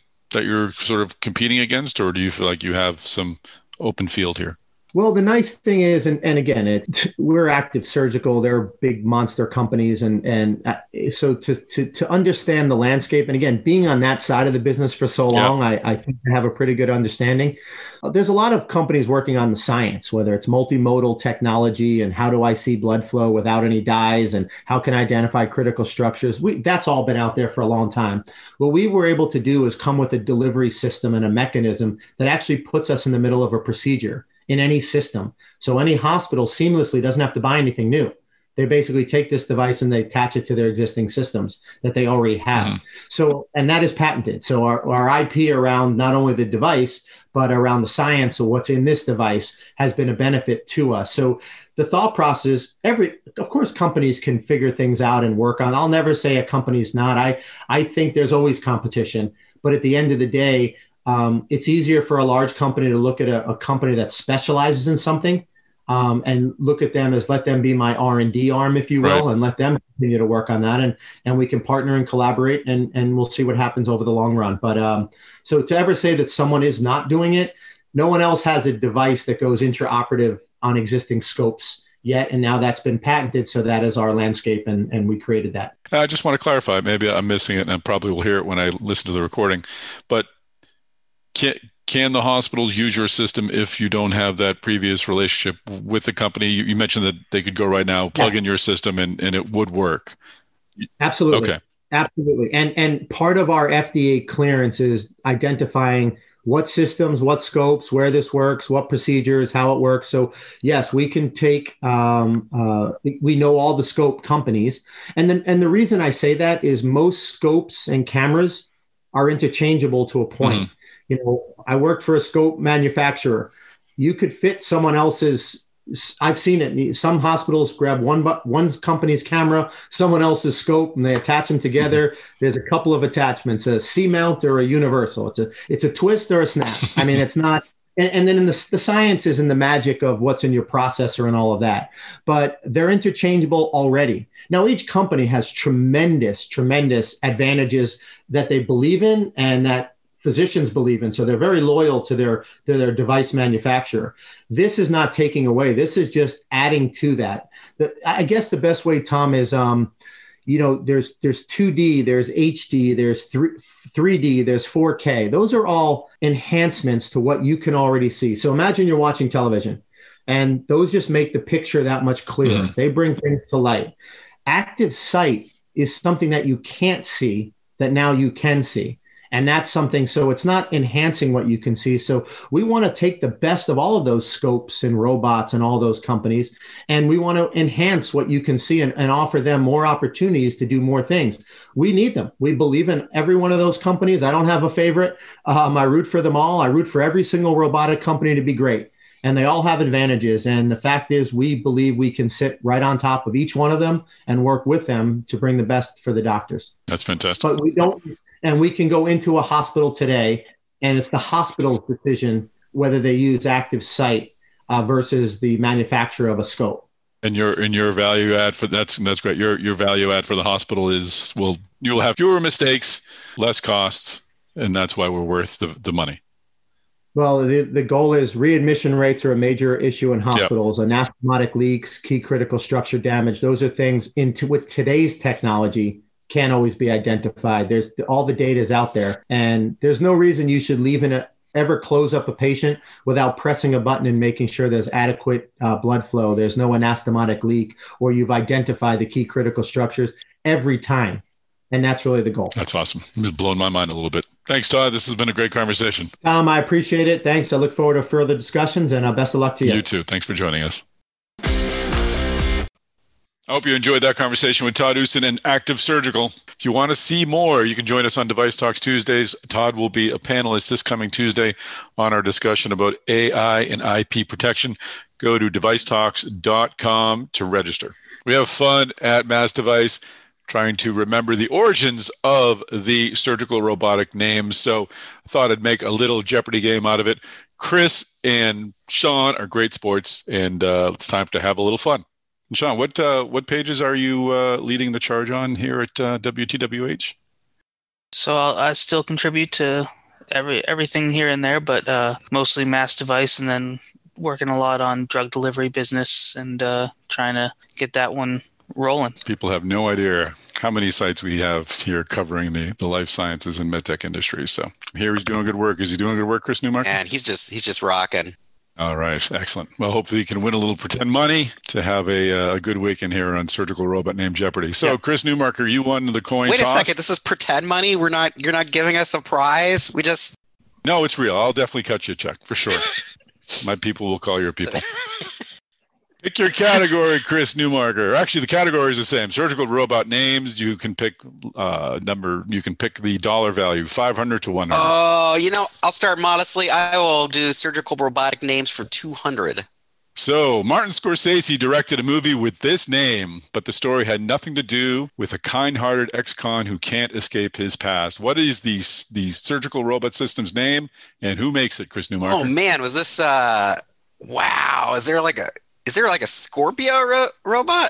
Serpico? Oh man, I. This is like 1970s movies. Sean Whooley, do you have a guess? Is it Hugo? Hugo. 200 for Sean Whooley. All right, Sean, you control the board. What what uh, dollar value would you like? I, I might just quit now. that happened on. Did you see on Jeopardy last night for Final Jeopardy? There, No. there were two contestants with fourteen thousand two hundred dollars and one with two thousand dollars. And Final Jeopardy, uh, she, they all correct, they all answered it incorrectly, but she bet zero. The other two bet all of their money, so she won. Oh my gosh. Yeah. You know, it threw me for a loop because I forgot that that Scorsese did did Hugo. I forgot that he did a kids. I had kids no idea he did Hugo. So even you're better than I am for even forgetting it, for having the fact in the first place. Sean Whooley, what's your dollar number, man? You can't quit. You're in this. Um, you know, let's let's go for three hundred. This robot name sometimes means eight, but musically it calls for one to elevate. Oh, thankfully I know this one. What is Ottava made by Johnson Johnson or just just released or uh, announced anyway? Very good. All right. Pick your next dollar category. Let's keep climbing the ladder. Four hundred. A surgical robot by any other name would smell as sweet. Also, the first name of a 20th century civil rights hero. Sean, I know you weren't born in the 20th century, but oh, maybe you were. I don't know. But uh, do you know the name of this robot and who makes it? Oh boy. Um, drawing a blank. I'll let Chris go if he's got it. I got it. It's the Rosa by Zimmer Biomet. Ah, All right. Yeah, So- Rosa Parks. Yeah. So Sean has 500. Chris comes back with 400. Chris Newmarker, you control the board. All right. Well, you know, I think I'll um, head down to 100. I'll do 100. All right. This robot didn't paint the Sistine Chapel either, but its namesake did capture a famous likeness of Lisa Garibaldi of Florence, Italy. The Da Vinci Robot by Intuitive. Yep. Oh, this is tied up. This is intense. 500 to 500. Chris Newmark, you going to go for number 500 for Yeah, the let's win? do it. All right. You might not want to meet up with this robot at the beach, but it made a minimally access keyhole orthopedics possible. Hmm. Let me think. Um. Well, I know the I know the Mako is the most po- from Stryker is the is the most popular robot. All right, I'll just say Mako, the Mako robot from Stryker. Yes. I actually had I had that. If you would have passed it off to me, I swear. I was almost like, this is too easy. The Mako, really? That's it. That's what. And I guess I had forgotten that MAKO stood for minimally access keyhole orthopedics. I'd forgotten or I never knew it. I thought it was just a Florida fishing reference. So, so Chris Newmarker All right, with the woo! win. A thousand sort of real dollars for you, sir. Yeah. Coming your way in your MassDevice check. Just check that MassDevice check. Get you an envelope with some Monopoly money, probably. Right. Now it's time for our closing keynote conversation. I had the chance to speak with Maurice Ferre. Maurice, of course, is the founder of Mako Surgical, was involved in the decision to sell that to Stryker. We'll talk about that and many other things, including Memic, the company where he is now chair. But first, we're going to hear from our friends at Finnegan. Partner uh, Peter Pachada is going to talk to us about some overlooked patent protection techniques. Let's listen. Medical device companies have traditionally focused on obtaining utility patents, which protect the way a device is used and works. Design patents, which protect the way an article looks, is often overlooked. But design patents can really help to strengthen your patent portfolio and give you a competitive edge, particularly against similar looking or knockoff competitor products. In addition to protecting the non functional ornamental features of your medical device, a design patent can protect the look of graphical user interface or the design of replacement parts. So don't forget to add design patents into your toolkit for protecting your invention. Within the realm of utility patents, most medical device companies tend to put an emphasis on device claims that cover the physical elements or parts that form the invented medical device. But method claims, which cover the process of performing a procedure using the medical device, can also help to further protect your innovation. In fact, method claims can potentially provide a broader protection than device claims because they do not require a detailed structural recitation, which tends to narrow the scope of the claim. But method claims in the medical device field generally get a bad rep because nobody wants to sue the hospital or the physician who directly infringes the method claim by performing the claimed procedure. But remember that a competitor's device can indirectly infringe your method claims by inducing or contributing to the direct infringement of your method claim by the physician or clinician performing the procedure. So, when it comes to enforcing your patent against a competitor's device, a broad, well drafted method claim can really come in handy. And if you want to learn more about our friends at Finnegan, go to finnegan.com. Well, Maurice Ferre, welcome to the podcast. Thank you, Tom. Uh, pleasure to, to uh, be on your DeviceTalks. Great to have you. We you wouldn't remember this, but we spoke many years ago at uh, one of the AAOSs. I think it was just before the Stryker deal. So you must have been working on it while I was interviewing you for a magazine I was writing for. And uh, of course, you you were wise to keep it to yourself. But uh, I remember at the time that I think it was a Canaccord Orthopedics meeting. They had sort of a debate: robotics versus customized implants, and sort of which would be the future. And it's just remarkable to think at that time that there was it was was still a question very much what you, what you were working on and what and what Mako was working on. We had intuitive, but but Mako was kind of out there trying to get into the orthopedics field, which was so dominant, dominated by big players. I want to get into your history, but but the question that's always sort of amazes me is like, what was the moment where you saw the technology for what it was and, and realized I need to build a company around this? And and how do you get if there was any sort of doubt, how did you sort of work through it or around it? You know, it was two things that came came really came together very very closely. One was when I saw um, haptics mm-hmm. as as a ro- a light arm robot that was as light as a feather and can differentiate what the feeling is of a surgeon when he touches bone or whether he touches soft tissue. Mm-hmm. And that was like really unique. It's like, uh, wow, how can somebody build this massive 800 pound robot? And then at the tip of it, it's like feather light. And it's and it has these these capabilities when you close your eyes of sensing different types of feelings. That was really important in terms of saying that when you go through keyhole procedures. And actually, Mako was minimally access keyhole orthopedics because that oh that concept of you know I thought it was a Florida thing. Yeah, I thought no, you just liked no. fishing.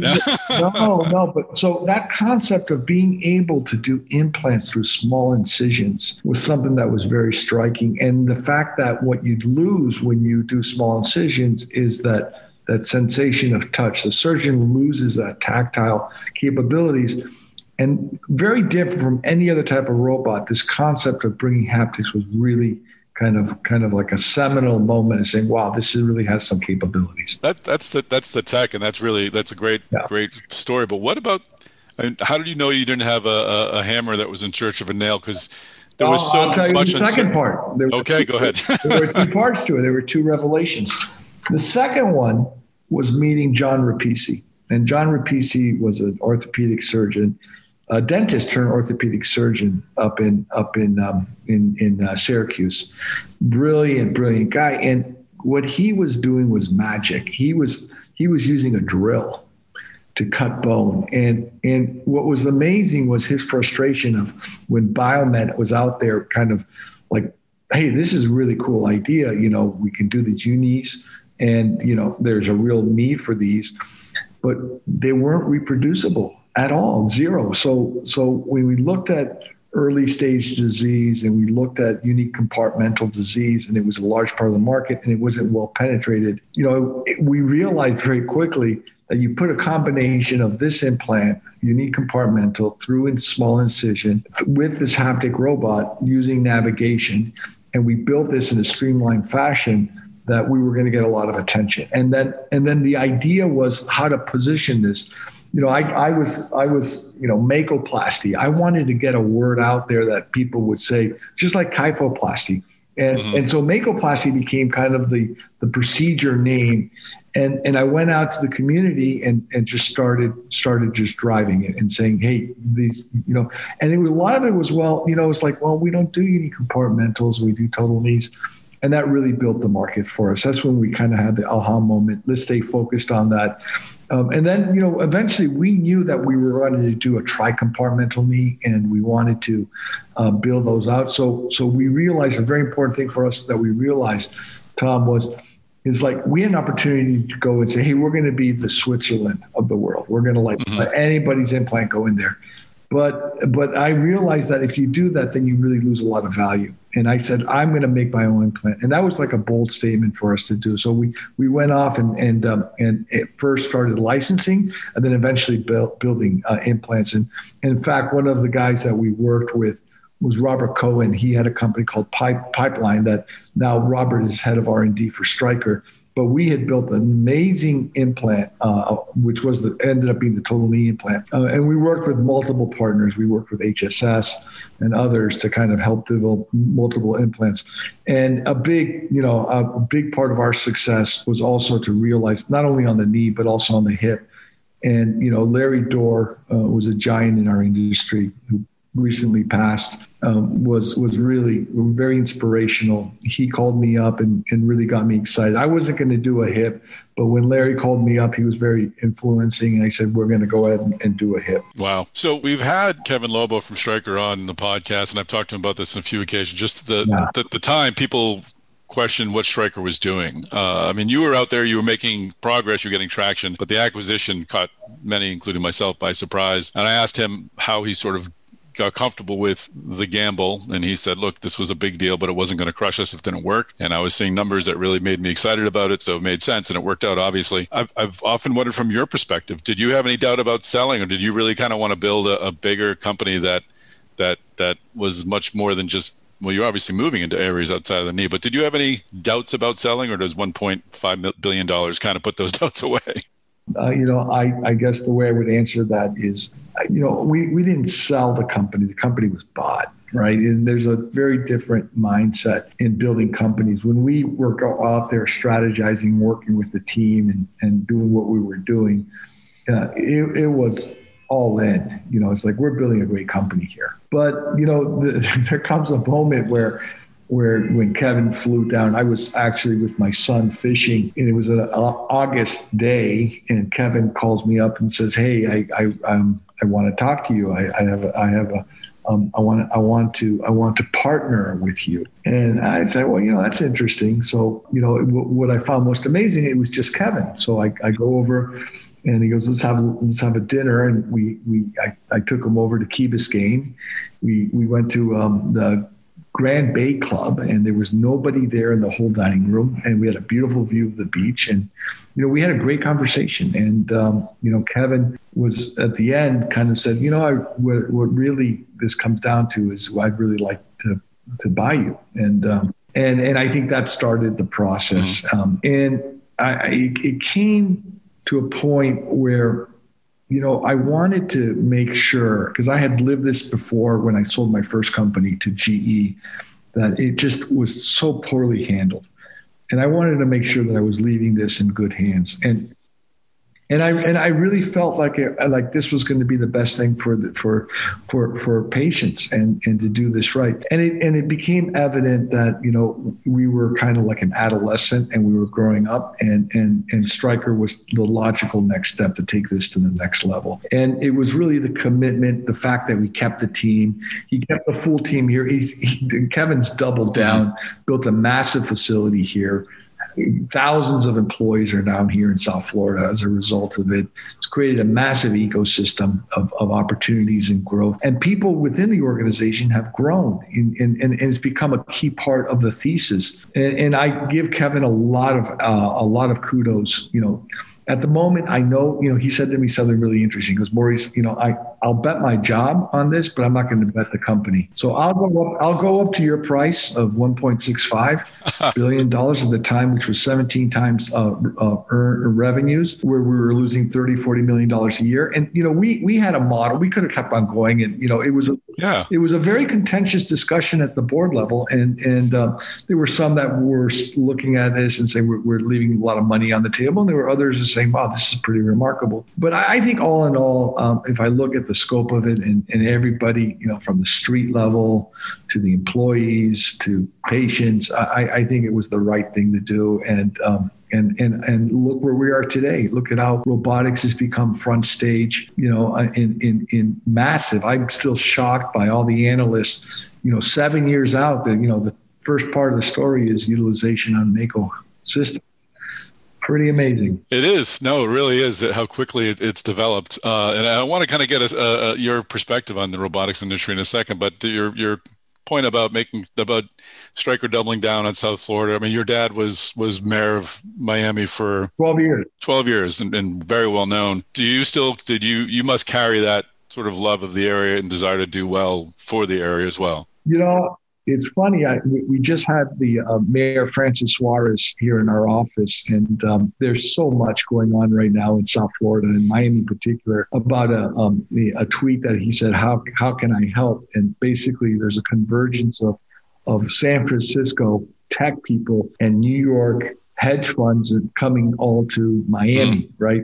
During this COVID environment, and they're realizing that you know, hey, I can I can have a good quality of life and have a great job, and you know, there's no taxes here as a state level, and it's a great place to live. And I think one of the interesting things is is building you know high paying jobs in the tech field. And I'm really proud that Mako was is, is uh, the antithesis of Mako has resulted in over 5,000 jobs and about four or five billion dollars of, of, of uh, economy coming into the system, where you have a lot of engineers from our current schools, where we were recruiting at, at Mako enormously, but we're seeing also, um, you know, people coming back. Mm-hmm. So there's a workforce that's coming back. And I think, you know, in the South Florida environment, that that plays really well. And Mako is a great great story of a success story of, of how, how, how they've doubled down and, and it's become significant. So as it triangulates on a personal side, I'm very proud of it because I know that's something that my father worked really hard on in making Miami a great a great city. And that's great. And, and I won't belabor this anymore, but I also had read that you had at least one term sheet that wanted you to move the company to the Bay Area at the time when you were private. So you did. Bob, you've done your homework. You've done your homework. And I also we had Canada. Canada wanted us to move the company. They were going to they were going to pay me like fifty million dollars to move the company. Oh, really? Yeah. It's a big change from Miami to Canada. Yeah, we, we're, not going to do that.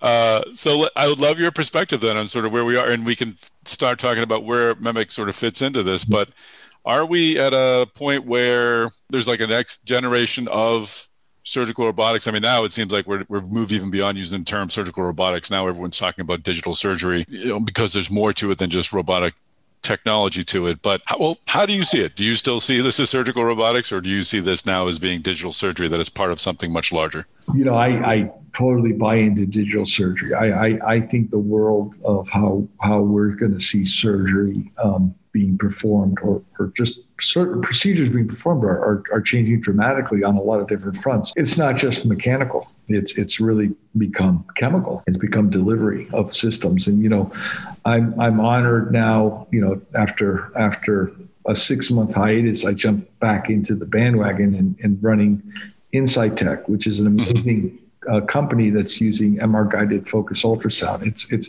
it's an infinite degree of freedom of energy sources going inside the body, which makes it incisionless and it's performing all these different types of procedures and we've identified about 67 different types of indications. But what's really neat and what I'm seeing what's happening is through uh, digitization, through through energy sources, through infinite degree of freedoms, um, you can you can manipulate at the cellular level uh, certain activities and stimulate certain activities. And as we get smarter and smarter about this, I think you're going to start seeing this this type of Star Trekian type of uh, procedures being done uh, and I think this is just the forefront of it. So I got really excited about seeing this whole new platform, which we call the fourth wave mm-hmm. uh, going after robotics, you know, where you have early you know, open incisions, minimally invasive robotics, and now I think with using focus ultrasound and energy levels intraoperatively, where you're inside the MR, you're seeing real time. So, I mean, that's like one level of like, you know, and that's good. I think over the next 10, 20 years, you're going to see a lot of stuff going on in that, in that field and the dynamics of it,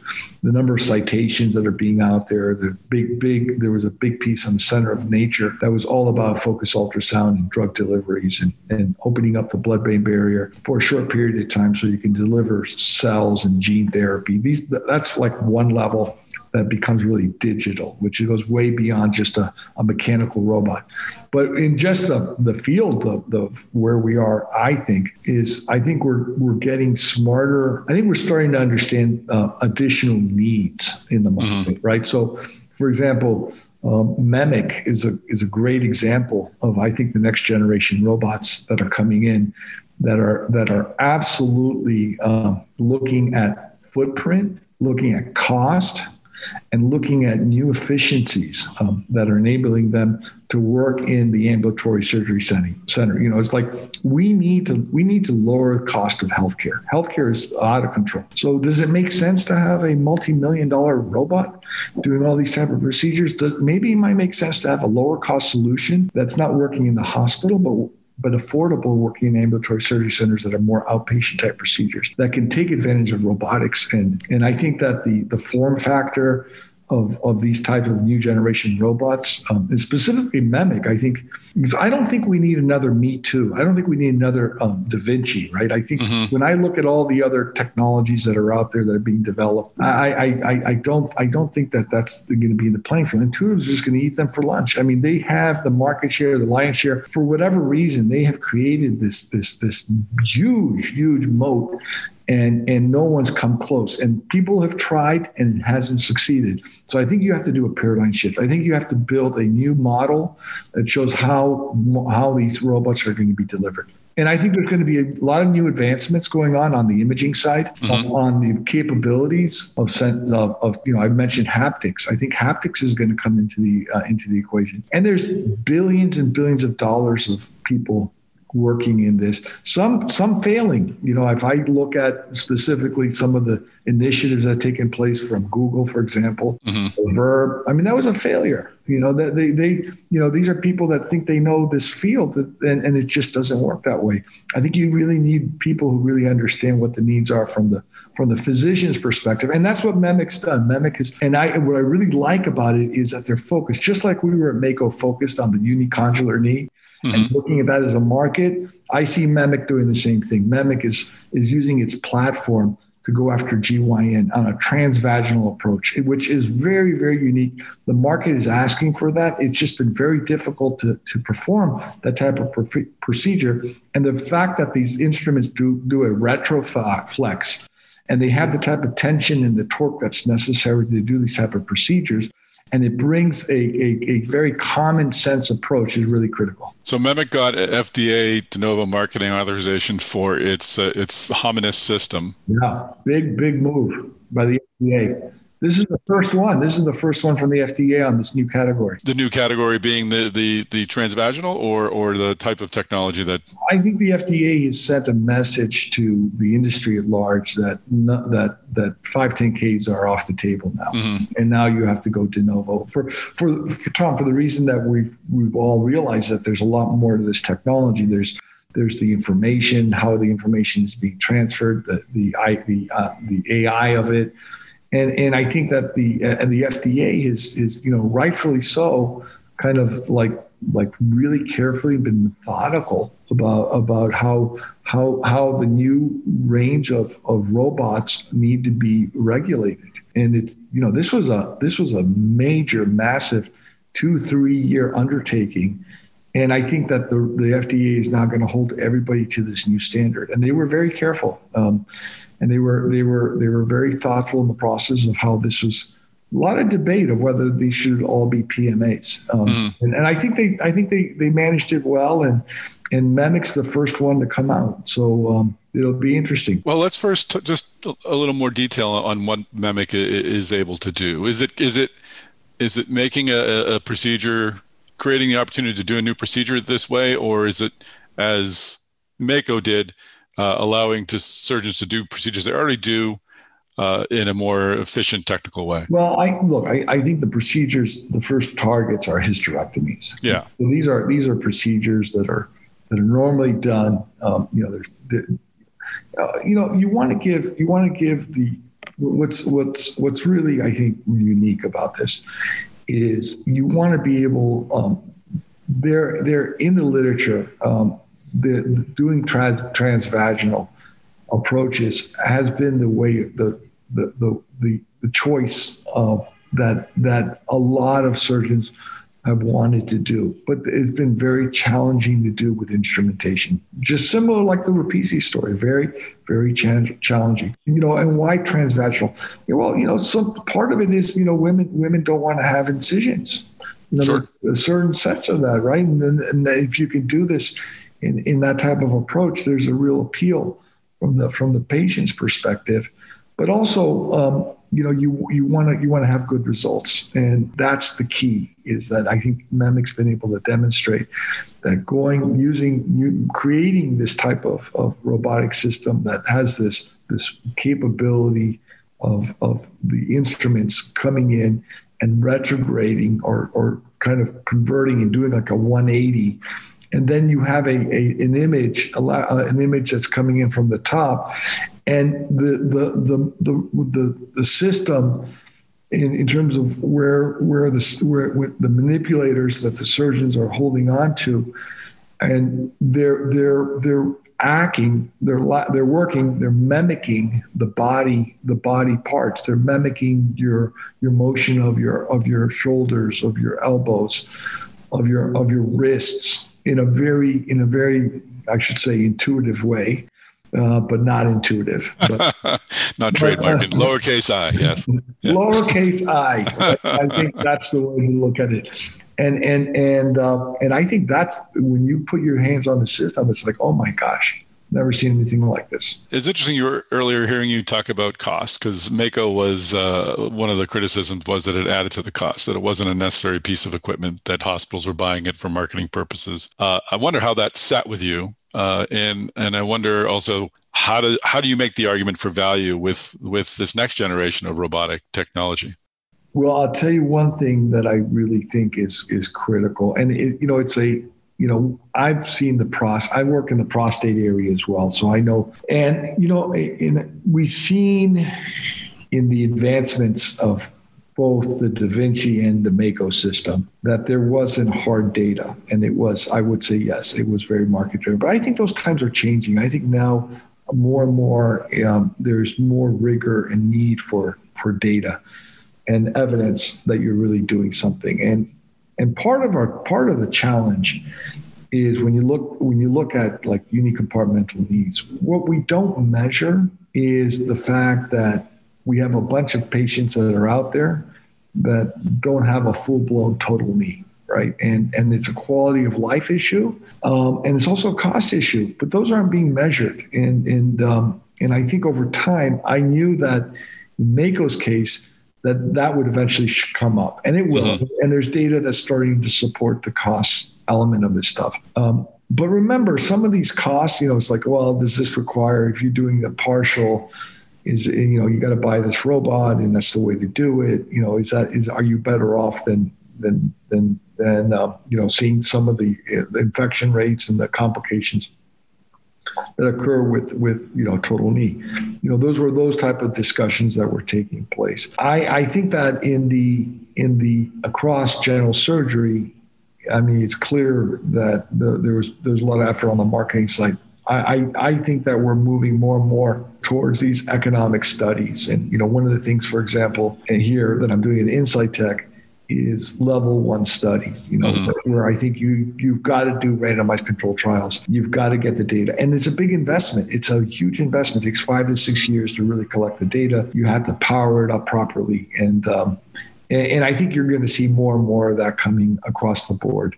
Uh, because that, that's how you that's how you really create you really get the appreciation for value. I, I think the marketing piece and the sizzle of that is is is going to be less and less effective as a device company, and you really are going to have to go back to the hard work of collecting real hard data. I'd love to know how you sort of see this playing out. I mean, we, we have Johnson and Johnson has uh, uh, Ottava and and Medtronic has Hugo, and of course we talked about Intuitive already. Everyone's getting their robotic system. There's uh, dozens of startups, smaller companies with robotic systems. Uh, I think you mentioned at the top that you didn't want to do me too, uh, but we are certainly getting in a space where it's getting very crowded for surgical robotics. How do you how do you sort of see this all play out? Well, you know, Tom, we're, we're going to see, but I, I, I'll go back to the thesis that you have something simple and, and you have something reliable, and and I, and I, and I I think with a low footprint, um, and I think it's I think it's a business um, buster. I think I think it busts the business model of you know high cost capital equipment.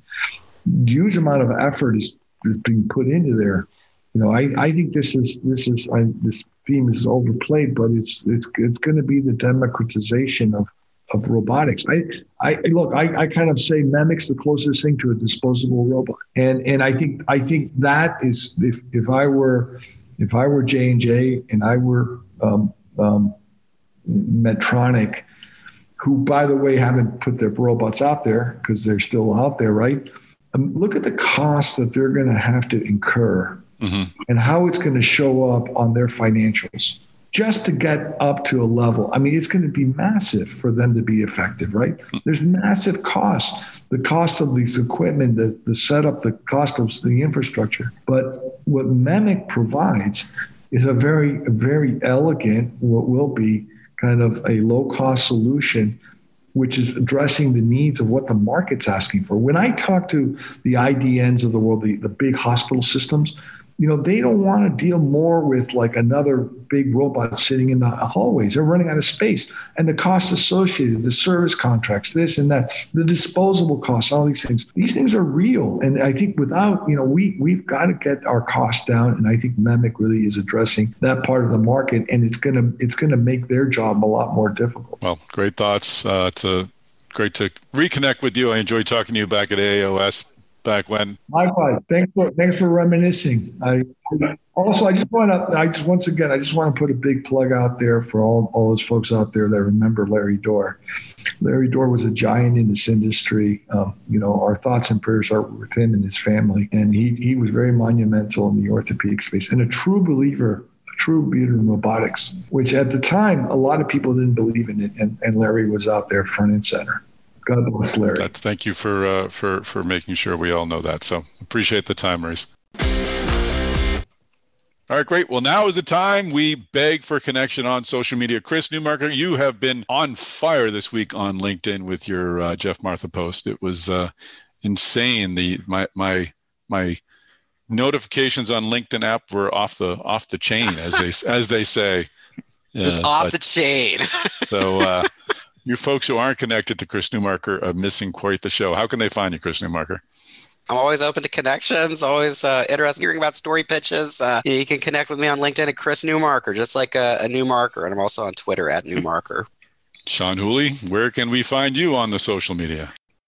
You can find me on Twitter at Sean Whooley WTWH, and that's S E A N. It is March after all, almost St. Patrick's Day. It's the Irish spelling. And then we got WH O O L E Y, and the same spelling uh, on LinkedIn. Feel free to connect. Excellent. And Chris Newmarker, I think you you missed a, a, tag, didn't you? Aren't you a member of a of a new social media app application, yeah, as they so say. Somebody, um, somebody who is probably you, invited me to join Clubhouse. So I am on Clubhouse, and uh, you know, tentatively like kind of checking it out. But um, I mean, definitely seems to be a lot of discussions going on there. I saw that you participated in one on Clubhouse today. I did. I did. I was on uh, on a, a, discussion called uh, uh with, with with Giovanni Lorcella of uh, of and Aaron Green of the Mullings Group, and we talked about fundraising, which yeah. was kind of fun. It was good to it's good to be a, a kind of a panel slash panelist kind of moderator sort of thing. So it was it was neat, and we did do our.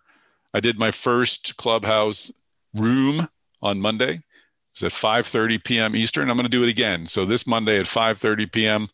We'll have for any West Wing fans out there, you'll appreciate the name Device Walk and Talks. Where nice. I'll uh, I'll I'll take a walk with my phone and my and my my Beats Bluetooth, and uh, we can talk about the podcast. So we can talk about the guests that were on the themes, but of course we can talk anything medtech. So you folks can uh, can find it on Clubhouse, 5:30 p.m. Eastern. Chris Newmarker is normally picking up little new markers at that time, but uh, we'll certainly try to have other folks on the program as well, and we'll definitely be doing some more as as well because I'm annoying about this, and I'm going to make Chris and Sean do that as well as this podcast. So you can also find me on LinkedIn. My name is Tom Salemi, S A L E M I and I am on Twitter at MedTechTom. All right, folks. Well, that is a wrap. Once again, thank you for joining us on this really lengthy podcast. I hope you enjoyed it. Please share it with your friends if you did, or even if you didn't. Uh, please do, if you'd care to, give us a ranking, but we know no one ever does that. But it's always, again, nice to get an attaboy from time to time. And uh, finally, tune in next week. We'll have another great episode of the Device Talk Weekly Podcast waiting for you.